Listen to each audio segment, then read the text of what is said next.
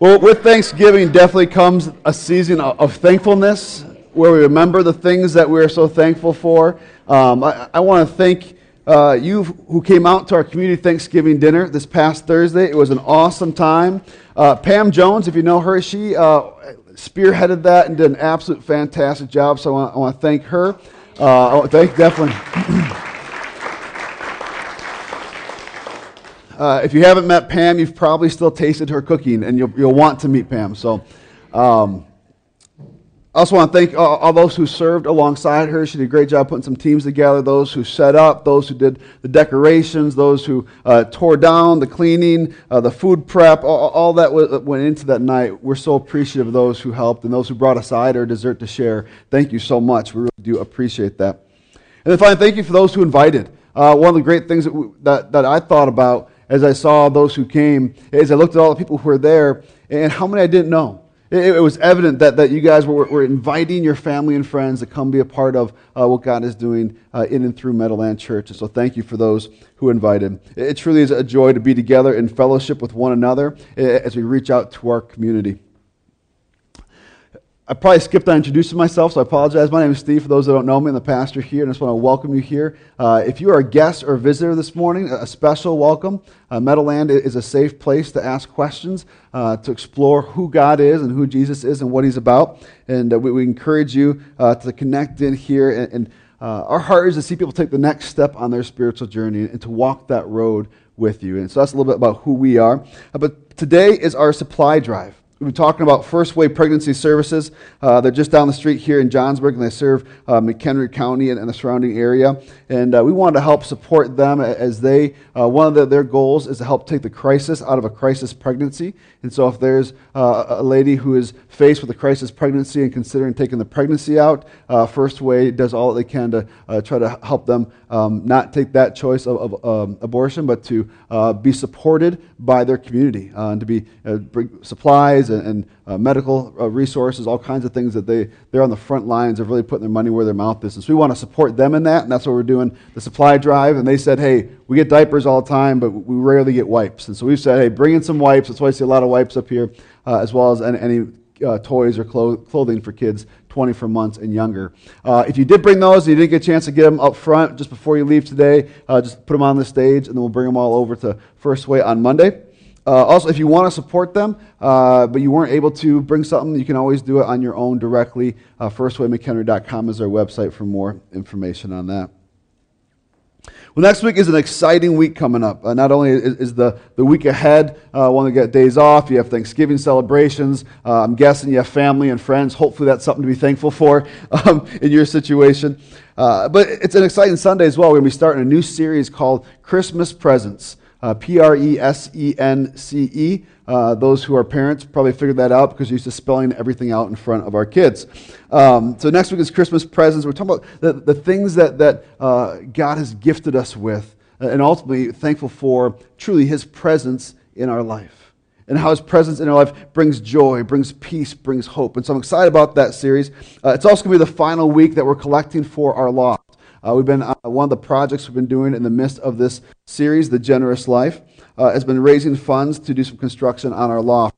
Uh, if you kind of wonder, hey, but there's people up in the loft right now, what's the problem with it? That's a view that, that they kind of have right now. That's it's a picture from before, uh, but that's kind of what they're looking at right now is, is a beam. And so somebody might want to head up there if you're tired of looking at me, and that's fine. I won't take it personally. But we're actually going to uh, remedy that by, by taking that railing out and then raising it and putting glass in there. And we've actually started construction on the project already. And so thank you for those who've already given financially, those who've given of your, uh, your time and your skills in, in seeing that built. Uh, we have approximately $1,000 of the $1,500 that are needed uh, to to fund all that. And so today and then next Sunday are, are, our final opportunities. If you've been planning to contribute to that, that we'd ask you uh, to just use the, the, envelopes in front of you and just put loft on there and then designate how much is going for the loft. Uh, the goal has been 5,000. Anything above and beyond that 1,500 will go to uh, improve seating, uh, get some a little more cushion in it, as well as uh, some um, flooring upgrades.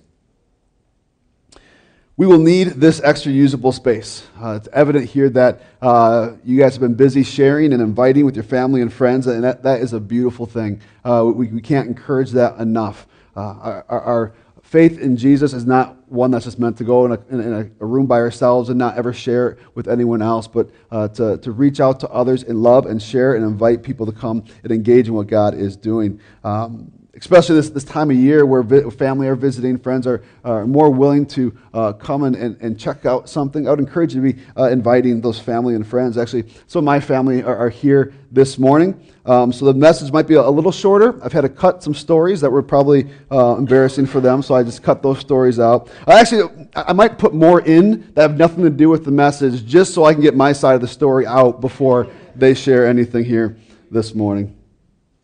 So, welcome. Uh, if you're unable to invite your family and friends out to Meadowland because they, they live too far away or you're going to be visiting them, you know, invite yourself to their church. Or if they don't have a church, hey, can we go find a place? And uh, I encourage you to engage in spiritual conversations this season as we go through the holidays. To be asking people where they are in, in, in their relationship with God and, and to approach that out of love. Finally, I also want, before we get into the message here, I want to thank you uh, for all who have partnered with us as we've been going through these, the generous life and the projects we've done. Thank you to those who attended the, the Feed My Starving Children events. Um, we partnered together a bunch of other people and had these pe- two different packing days. And, and in those two days, it was actually an hour each time. And just in those two hours, over 60,000 meals were prepared that, that, go out overseas that feed the hungriest of, of, of children and people in need. Uh, thank you for those who have donated the supplies, and uh, we really appreciate it uh, for all uh, your generosity in that. Uh, and thank you for those who've given of your finances, your skills, and your talents and your treasures in seeing the loft upgraded. These are all good things to give. It's, it's a, a blessing to be generous because not only are the people who receive when we're generous blessed, but also we're blessed, right? Just uh, that, that satisfaction, that joy uh, uh of seeing someone else receive, and, just that peace that, that we kind of receive in that. Uh, you know, it, it's more blessing to give than it is to receive. And so these are good things to give. And I, I encourage you to uh, continue with us as we continue to be a church that's a generous church, that, that gives freely and generously to our community, to those in need. Um, but is there anything in your life that you would give everything for? Maybe you've had a phrase that you've said before, like, you know, I'd give my right arm for that. Whether it's just being silly, maybe it was something you're like, well, I, actually, if anyone needs a right arm, I'd give my right arm for that. Whatever that is. Think about what that might be for you. Maybe you have siblings. I'd, I'd, give you my brother for that. Now, that might just be for a lunch or a candy bar, but that's okay. Um, but you say, yo, what, what, is there something that you would just give everything for? Think about what that, what that might be. Maybe some things come to mind, maybe they don't, but we're actually going to be looking at, at, a passage here in a moment that, where Jesus is talking about what the kingdom of heaven is like. And he gives a, whole list of parables. This kind of fires off a bunch. And a parable is a story that teaches a lesson.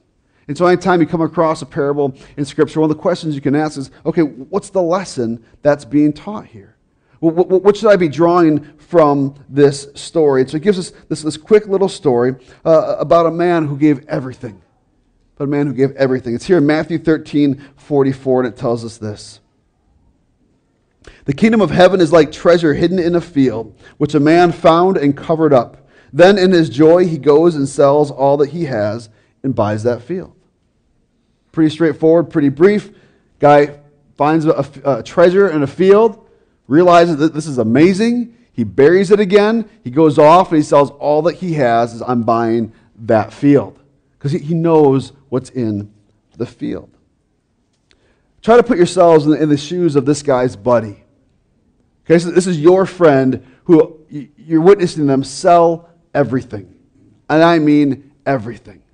I mean, for the next two weeks, they're on eBay just posting all their stuff up there and, and they're just getting rid of everything they can. And like, you're not going to sell your, your, favorite collection of fill in the blank, whatever you know, your friends uh, uh, like to collect, or the, whatever possessions are, are, most valuable to them.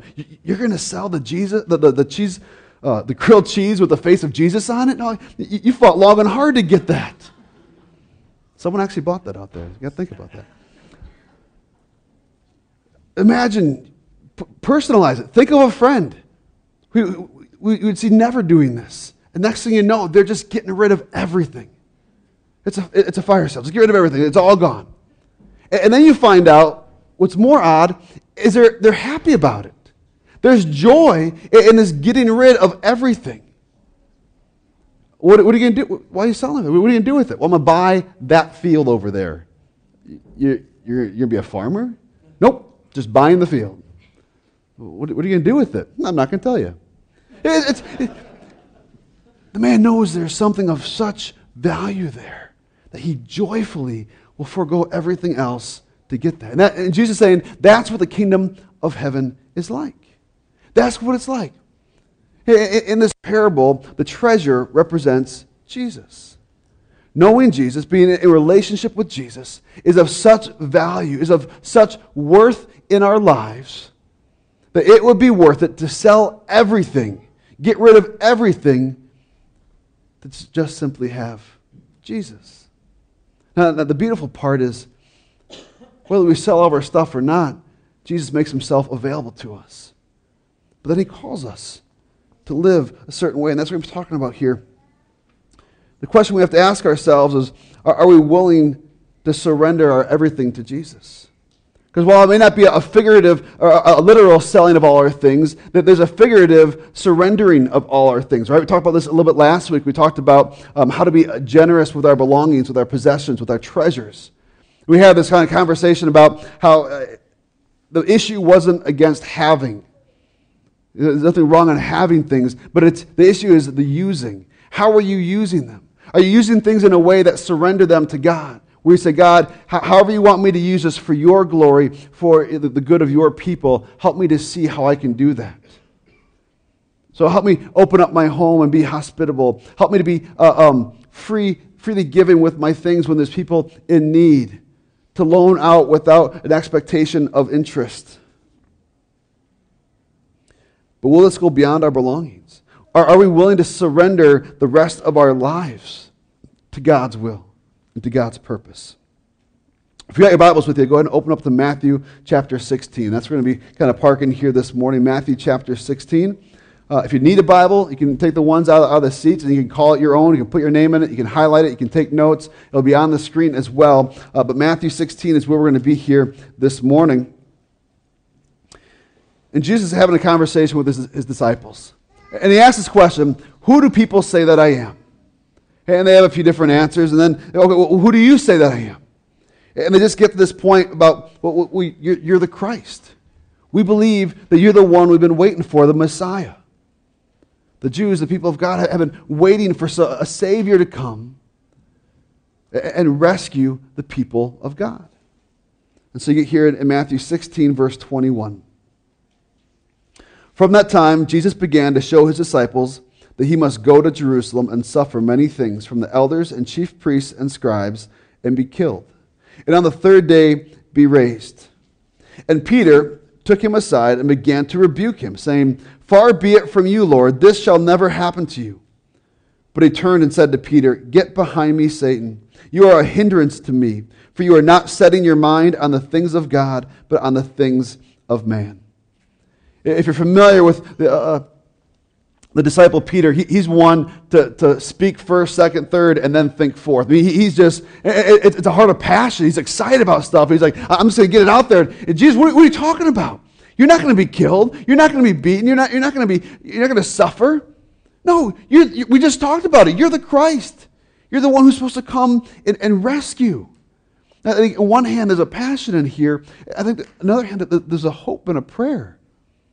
Peter's got this expectation of what the Messiah, what the Savior would, would be, and what he would look like. You're going to come and, and bring about a kingdom of God here on earth, right? You got to remember the Jews at this point in history were under Roman rule, that, they weren't free in their own land. And so you got to imagine maybe one of the things they're thinking about is Jesus, you still got to take care of the Romans, that we're still oppressed by them. What's this? You're, you're going to die at the, at the hand of the elders and the, the chief priests? Peter just he can't figure it out. His expectations are, are, are just being rocked. And so, in all boldness, he pulls Jesus aside and says, Jesus, I, I got to talk with you. You got to knock out all this whole you're going to suffer and die business. It's just, no, no, it's not going to fly with the troops. I mean, I, I know you don't mean it, but, you know, you just got to cut it out. And Jesus turn, rebukes him, says, get behind me, Satan. Imagine hearing that from the mouth of Jesus. You are a hindrance to me. He's not calling Peter Satan, but the heart with which he's rebuking him. You are a hindrance to me, for you are not setting your mind on the things of God, but on the things of man. Jesus' reply is your focus is on yourself. Your focus is on the things of, of this world, the things of man, and not on me, not on the things of heaven, not on God. Continues in verse 24. Then Jesus told his disciples, If anyone, anyone would come after me, let him deny himself and take up his cross and follow me. This verse, Matthew 16 24, is where we're going to kind of uh, spend the rest of our time here this morning. So I want to unpack some things that it does not mean. Maybe you've heard this phrase before take up your cross and follow me. Here's some things that it does not mean. It does not mean that we should all, as Christians, carry around a large wooden post with a wooden crossbeam on it. Now, we can kind of giggle about that, but there's some people who've said, oh, this is, this is what it means for me, and they'll construct a cross and they'll carry it across the nation back and forth. And, you know, I'm not, I don't know enough about those individual people. I haven't talked to them to know their heart in that or why they're doing that. But that aside, this is not a call for all of us as followers of Christ to construct a cross and throw it over our shoulder and carry it around. We shouldn't have a parking lot, a coat rack, and then a cross storage spot. No, it's not what it's talking about. Something else that this, this passage specifically is not speaking about. It's not speaking about this heavy burden that we should carry for Christ. I think sometimes we use it that way. So, oh, you know, uh, pick up your cross is, going to be a heavy burden that I have to carry for the cause of Christ. And that is just not true. Now, now hear me right in this. Uh, um, hear me correctly. Yes, there will be suffering. Yes, there will be pain. But in Jesus, there is still peace in the midst of that. In Jesus, there is joy in the midst of that to be found. One phone call can take away our happiness. You get a phone call, you get bad news, and, and it's not a happy day anymore. But when our joy is in God, in the creator of this world, when our joy is in Christ, even in the midst of suffering and pain, we can still be free of burden. Matthew 11, 28 through 30 tells us this. These are the words of Jesus Come to me, all who labor and are heavy laden, and I will give you rest. Take my yoke upon you and learn from me, for I am gentle and lowly in heart, and you will find rest for your souls. For my yoke is easy and my burden is light. Does that sound like Jesus saying, Hey, I got a heavy burden for you to carry? No. Said, My yoke is easy and my burden is light. And so this, this phrase, take up your cross and follow me means something different. Yes, there will be suffering. Yes, there will be pain in the life of a follower of Jesus. But there's not a heavy burden that we're expected to carry. We're actually expected to lay our burdens at the feet of our Savior, at the feet of Jesus, for his yoke is easy and his burden is light. We also need to contextualize this. So when we talk about the cross, very different images come to mind today than would have come to mind in the minds of the disciples. Think about that. We talk about a cross. We think, oh, I got, I got a cross necklace. I got one on my jewelry. I got one on my T-shirt. I got one. You know, it's, it's become an adoration, adornment. It's, it's, there are some positive things about it for us on this side of the cross. We think about the cross. Hey, the cross reminds me that when I trust in Jesus for the forgiveness of my sins, I'm forgiven. The cross reminds me that God so loved the world that he gave his son Jesus, who laid his life down on the cross so I could have eternal life. The cross reminds me that I've been redeemed, I've been bought back. I once had a dead heart, was an enemy of God. But the work of the cross, what Jesus did, paid the price for my sins. And so we look at the cross, and, and while, yes, we can acknowledge that this is, is something that people died on, what Jesus did on the cross is an amazing thing for the life of the believer. So if we put it into context, we begin to see maybe a little bit what Jesus is saying. So what would, what would his disciples have heard? We said, take up your cross. Well, the cross was an implement of death. If you were sent to the cross, it wasn't, oh, I have to go endure this. It's, you're going to die. The cross was something that was used to bring about a slow and torturous death. One way we could kind of rephrase what Jesus is saying here, verse 24, to put it into our own words, If anyone, anyone would come after me, let him deny himself and die and follow me. Let him deny himself and die and follow me. So we're going to unpack that a little bit. Surely he's not saying we need to go and, and, and physically die, right? But uh, uh, uh, in line with this denying ourselves, uh, dying to ourselves. If we keep on reading, we see support for uh, th- this understanding of the passage. Matthew 16, 25 and 26. For whoever would save his life will lose it, but whoever loses his life for my sake will find it. We would surrender our lives for the sake of Jesus. For what will it profit a man if he gains the whole world and forfeits his soul? Or what shall a man give in return for his soul? See, throughout this series, we've talked about how God has modeled generosity to us, right? Week one, let's start. We, the whole sermon was all about how God has given to us. James 1.17, uh, every good gift and every perfect gift is from above, coming down from the Father of lights, with whom there is no variation or shadow due to change. God is consistent. He is a God who gives. He's given us great gifts. And because we've received, so God gives, we receive it. And because we've received much from God, it empowers us to be able to give. Let, us go more specific in that. Jesus laid down his life. He gave of his life. This is what, what, what Peter is rebuking Jesus for, saying, No, no, that's not going to happen. Jesus like, No, this is what's going to happen. He, he, he gave his life up. And when we receive life in Jesus, when we trust in him for the forgiveness of our sins, and it empowers us to give of our lives. So God gave, we receive, and empowers us to give of our own lives. You ever, you ever wonder yourself, what's the story of the world?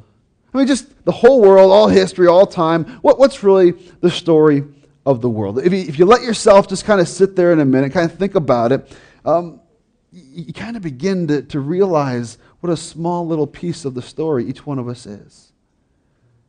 What, what, what a brief amount of time we find ourselves on this earth. And, and I think part of the reason for that is the story about history is not about me and you. Honestly, it's not solely even about mankind.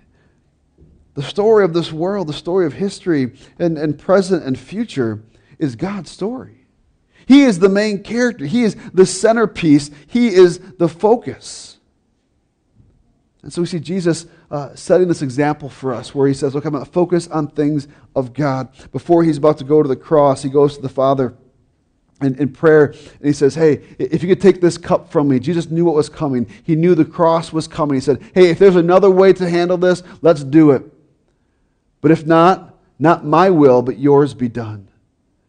He says, Your story, he says, the Father is the one to, to be told. And I will, I will surrender to your will. Let us follow in that example.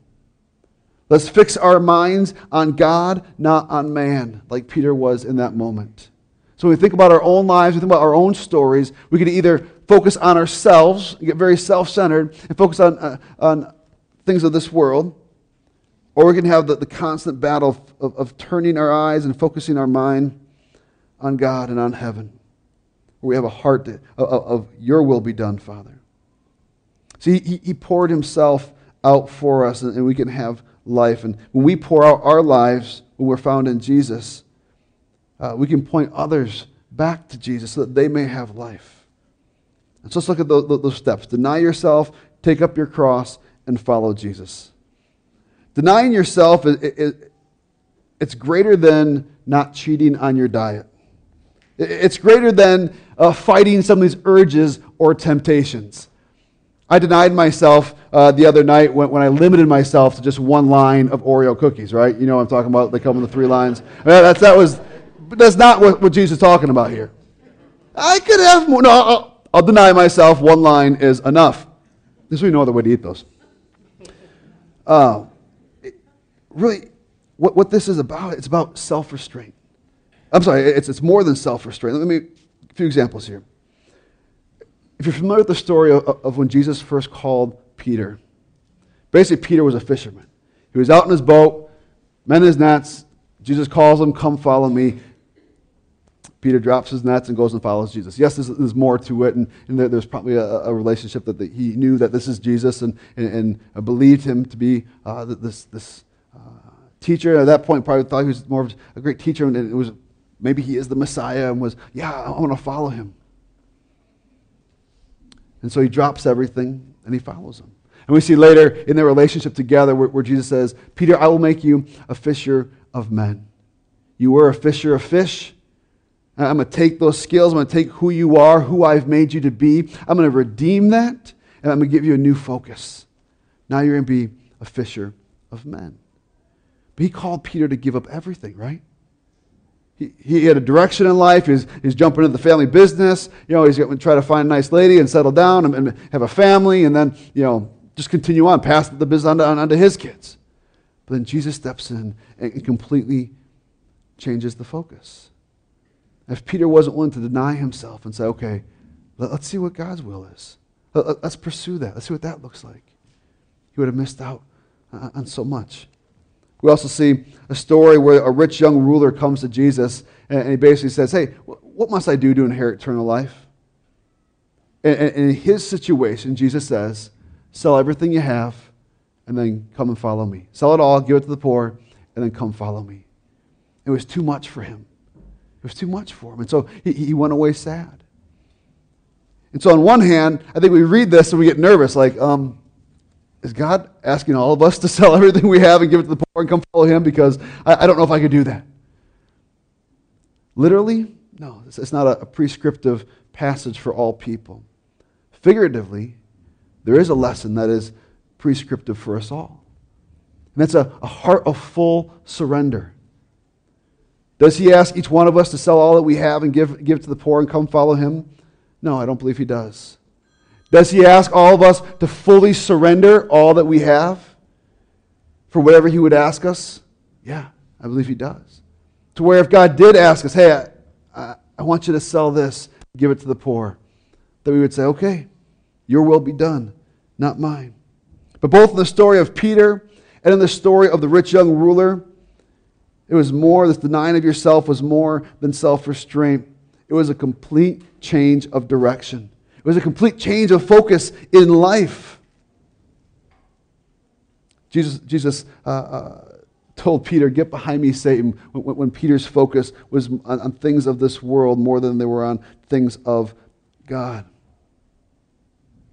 You know, when I was uh, going into college, I ended up at, Trinity in Deerfield, and I took uh, my first semester class. It was about just some a generic ministry class, and through that class, I, I, remember there's this one day I'm sitting there and I began to see um, my, my focus. I kind of just kind of fell into youth ministry at that time, and I saw there was a need for junior high youth pastors. Junior highers, if you know any, if you, if you have any, are, are, are this really interesting, uh, neat thing. I don't know if they're, they're, they're, fully human yet, but they're, they're kind of in process. I, I love them, absolutely love them. Uh, junior highers, if you're out there, I personally believe you are God's favorite people. Can't prove it biblically, not sure I'm right, but I believe it. Um, sorry, high schoolers who just fell out. Especially in our culture, we're asking them to grow up and make all these adult decisions, yet, yet they're still kids. And, and so there's this, this, this kind of give and take, there's this tug and pull, and, and they're still trying to, there's so much going on in the life of a junior higher. we were talking about that one day in class and um, how they come across kind of crazy. And so people aren't, I don't want to go work with them. And, and so there was a shortage of junior high youth pastors. And I, I, to this day, I remember this. My, my heart, after I left that class, I, I was talking to God. I'm like, you got a need over there, God. You got a need for junior high youth pastors. Good luck. I'm dead serious. I, I had zero desire to meet that need. Next semester, I'm another one of those kind of foundations of, of ministry class. I'm not even sure what, what changed, but there, there, came a point where all of a sudden I said, you know what, God? I, I think I want to meet that need. I think, I think I want to be a junior high youth pastor. And that was one, you know, in my journey, I kind of uh, was that for a while, and I've been done some other stuff, but, and, and that, that's, that's my story. And I wasn't sure what to, what to do with that because at one point, before I even got to Trinity, I wanted to build stuff. I wanted to get an engineering degree and, and, and build stuff. I didn't know to what, in what venue or, or what industry, but I, I wanted to build stuff. And I feel like through this process at Trinity, we're all of a sudden at this, this point of seeing a need and feeling a, a desire to want to go meet that need. I feel as if God was saying to me, All right, Steve, I, I want you to build stuff. I want you to build my church. I want you to build up my people. I want you to build up junior high students. There was a shift in my focus. So I think that's what it looks like when, when we deny ourselves. It's a shift in focus. And that was my story. Your story might be different. I'm not saying that every single one of us, when we deny ourselves, it leads us to full time ministry. No. Because we need people in, in every industry and every aspect of life who are, are, are living for Jesus, who are, are bold about their faith, who are loving others without abandon, so that Jesus can be seen. But are you thinking about your profession? Are you thinking about what your days look like eh, with a mindset of, of your mind being on the things of this world and self? Or is the mindset on things of God? If you're a follower of Christ and you are a doctor, when you go to work, which are you first? Are you a doctor who happens to be a Christian? Or are you a Christian who happens to know some stuff about doctrine? If you're blue collar worker, construction worker, when you go to work, are you a follower of Christ who can do some stuff in the, in the construction field? Or are you a construction worker who happens to know Christ? Let's have a change of focus, deny ourselves, and put God first. And see that there's a natural progression in life uh, to grow into a place of self denial. If you look at life, how it goes, there's this natural progression. You're born as an infant, it's all about me. If you want something, you just start screaming and you get it. I mean, it's amazing. I mean, think, think of an infant, put yourselves in their shoes, and imagine trying to live your day like that, where all you have to do is scream, and eventually you get what you want. I mean, it's all about me. And then we grow and begin to realize there's other people. Maybe it was a sibling, maybe it was a, a neighbor or a friend. You begin to realize there are other people out there, which just means it makes it harder for me to get my toys because you want to play with them too. And there's still a little bit of a self focus on there. But now you begin to see, well, maybe they want to play with something too. And we, we begin to uh, at least be aware of other people. And that continues to grow, we get to a place, maybe in your journey, you come to a place where you get married. And if we understand God's heart for marriage, it's two becoming one, where you would look at your spouse, and even though you're still two individual people, you, you would live as if you were one. You would value them as much as you'd value yourself. You would serve them in the ways you, you would want to be served. You would love and care for them the ways you would love and care for yourself. Then you see a call to service, you almost even elevate that a touch. And so we begin to see uh, a growing of, of denying ourselves. And then you have kids. And no longer is it this mutual relationship of serving and loving one another, but uh, now you're on the other side where you have this, this little person who's just screaming for something and it's all about them. You know, there's an opportunity to transition our focus from ourselves to beyond ourselves, but, but, at any point in this process, you can get stuck. Think about it. At any point in this process, we can get stuck. Just because there's a natural kind of flow in life for these kind of transitions to take place doesn't mean they do. We've all known that person who is a 45 year old child, right? If anyone's in here at 45, I apologize. I was not meant for you. Maybe it was. Talk to God. Whatever. I gotta stop going off notes. Um, so there's always an opportunity to get stuck. But what's beautiful is that Jesus calls us to die to ourselves and to live for Him. So, no matter where we are in that, if we're still focused on self, we can surrender to Christ and, and, and jump to a place where our focus is on others. This guy takes us to take up your cross. So, we need to deny ourselves, shift our focus onto things of heaven, shift our focus onto things of God, take up our cross. cross. See, there, there's a cost in following Jesus. And then something that as a church, uh, capital C, something we haven't done a good job in, in this day and age making clear. That yes, there, there's a cost to follow Jesus. Say, well, does it bring salvation? Is, is it forgiveness of sin? Yes, there is, and that's all amazing stuff. But, but God doesn't just want us to, to be in heaven with it, He wants all of us. He wants full surrender. And so, what is the cost of discipleship? It's our everything. It's our everything. God's not just up there handing out get out of hell free cards. My, All right, you're good, you're good, you're good. But He wants to be in relationship with you. Wants to be with you. Dietrich Bonhoeffer, uh, was imprisoned for his faith, and while in prison, he, he wrote this book, The Cost of Discipleship, and this is a quote from that book. The cross is laid on every Christian. The first Christ suffering which every man must experience is the call to abandon the attachments of this world. It is that dying of the old man which is the result of his encounter with Christ. As we embark upon discipleship, we surrender ourselves to Christ in union with his death. We give over our lives to death. Thus it begins. The cross is not the terrible end to the otherwise God fearing and happy life, but it meets us at the beginning of our communion with Christ. When Christ calls a man, he bids him come and die. I love at the end of there, he says, uh, the cross is not this terrible end, that, okay, uh, uh, to an otherwise God fearing and happy life, but it meets us at the beginning of our communion with Christ. Each morning, I encourage you to take up your cross by giving that day over to Jesus. Before you go and start your day, give that day over to Jesus. Ask Jesus, what do you desire for my life today? How can I love people that you love? How can I share you? How can I make you known, make much of Jesus? So deny yourself, take up your cross by giving the day over to God, and then follow him. I, kind of hear this as, as Jesus saying, Do what I do. Okay?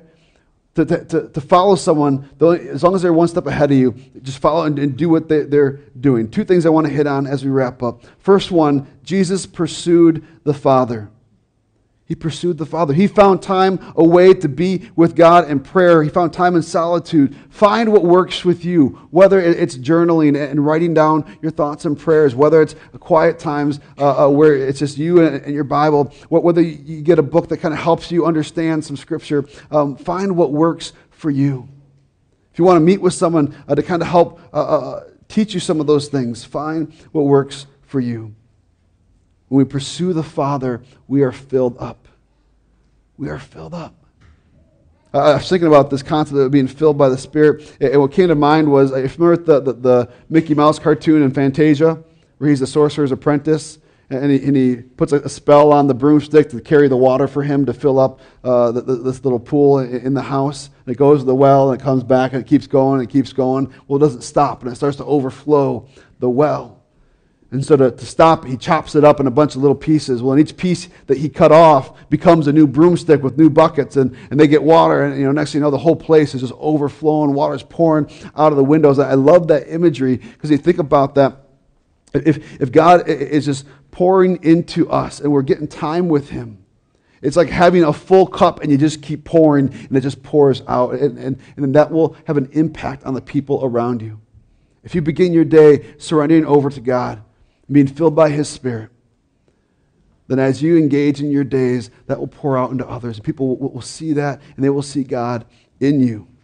Now imagine if that source, the well that those, those uh, broomsticks were going to, was empty and they're just carrying these empty buckets all the time. No, nothing would happen. Nothing would happen. But when they go to the source, when we plug in and, and we connect in with God on a daily basis, we'll be overflowing. So Jesus pursued the Father and he pursued others. This is one of the most amazing things when we stop and think about it. There's a story of a Hindu and a Buddhist having a conversation where they were saying uh, that really all, all, religions are the same, is what they were arguing about, discussing. And say, well, it's like this it's, it's like a mountain where man is at the bottom of the mountain and, and God is at the top. And we all find different routes to get to God. And then Christian steps in and says, Well, I understand what you're saying. And I agree with you. Okay, imagine it as a mountain with people at the bottom and, and God at top.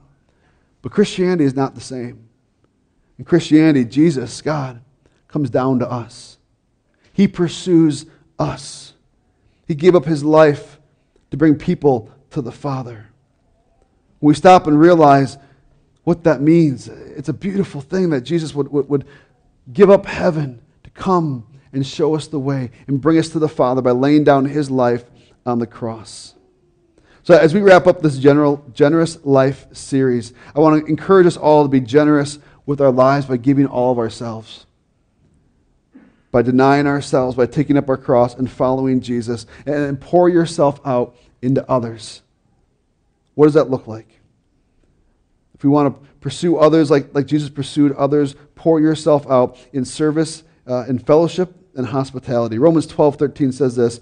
Uh, it's kind of this mist of here, here's what it looks like to, to follow Jesus, and here's some things that we should go and do. It says, contribute to the needs of the saints and seek to show hospitality. Contribute to the needs of the saints, basically those who are followers of Christ as well, and seek to show hospitality. And so that's one way we can pour ourselves out is through service and fellowship and then also in hospitality. You got to stop and think, okay, well, I have people over my house all the time. If we, if we really look at what hospitality is, it's not just opening up your home to your friends and family.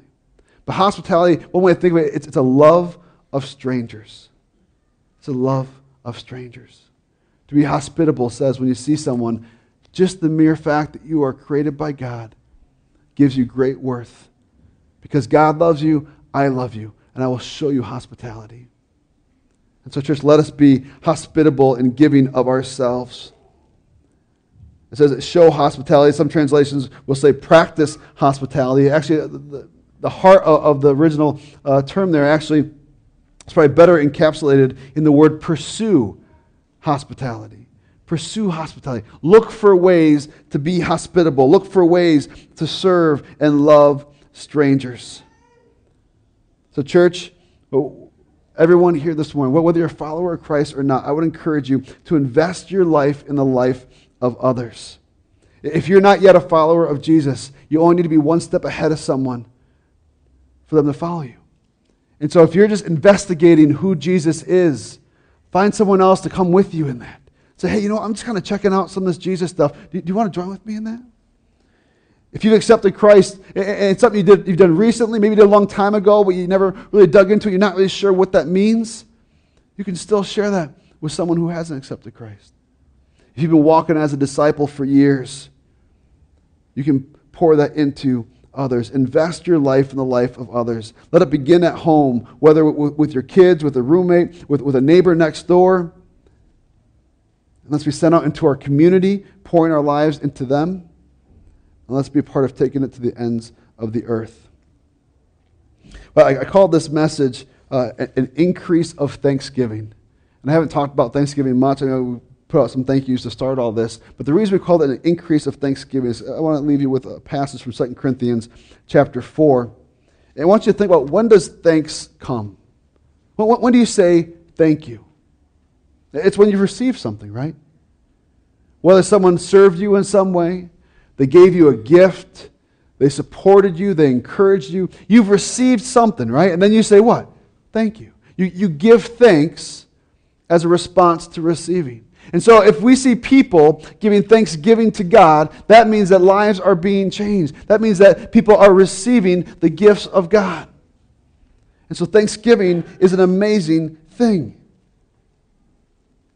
2 Corinthians 4 15 through 18, I will leave you with this.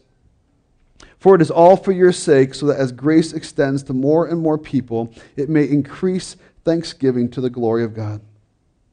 So we do not lose heart, though our outer self is wasting away and our inner self is being renewed day by day. For this light momentary affliction is preparing us for an eternal weight of glory beyond all comparison.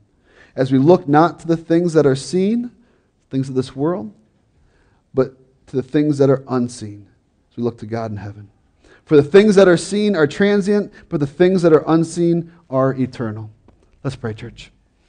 Father God, you are an amazing God. We thank you for who you are. We thank you for how you've given to us. We thank you that we have life in you, Father. And I pray as we conclude this generous life series that you would help us to be individually generous and as a church generous. That we not only give of our, of our wealth, of our treasures, of our skills, and the things that we're able to do, Father, but that we would also give fully of ourselves to you, to your purpose, to your mission to see lives changed and disciples made. In the days and weeks ahead, Father, help us to have a clear picture of what that looks like for each one of us here. What does our, our shift of focus look like in our lives? Reveal to us areas of sin where we are not pursuing you, but we're, we're caught up with the things of this world. Help us to make that decision of, repentance thank you for the forgiveness that comes in Jesus. And Father, we just pray for an increase of thanksgiving, that people's lives would be changed, that they would be blessed as they receive salvation from you, as they receive your blessing and your spirit. And They respond by giving thanks. Press on your name. Amen.